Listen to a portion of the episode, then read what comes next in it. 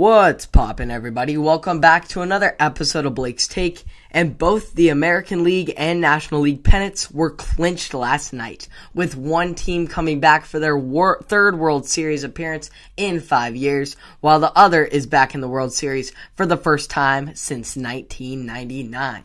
The Houston Astros and Atlanta Braves are set to square off in the Fall Classic after facing much adversity in the run to getting back to it. For the Astros, they had to overcome their bad narrative of sign stealing during their World Series championship run in 2017. They have suffered the consequences for their actions and have ma- tried to shut out the outside criticism and just play baseball like they know they can. That is exactly what they have done all season, just playing baseball with their talented lineups proving to still be one of the best in baseball. On the mound, the Astros have had a solid rotation all year, but seem to have a hiccup in the beginning of their ALCS matchup versus the Red Sox.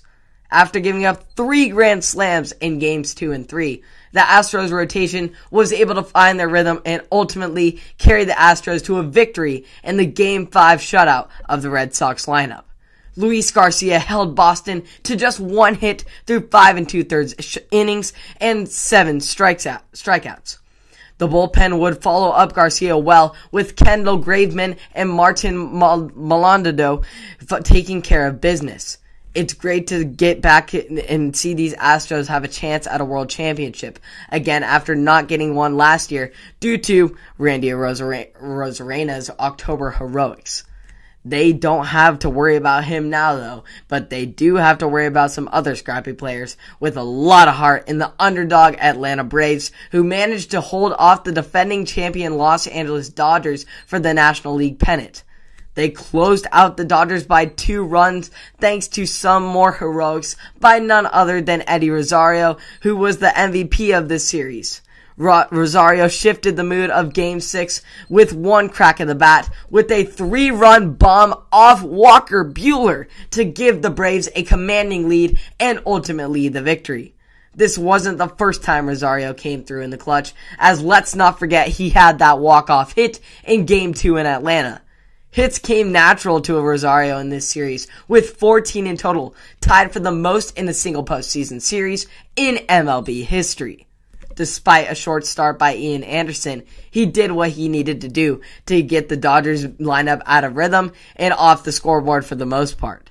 The Braves bullpen was able to re- replicate that success with Tyler Matzek coming in with runners on second and third and no outs and striking out the side.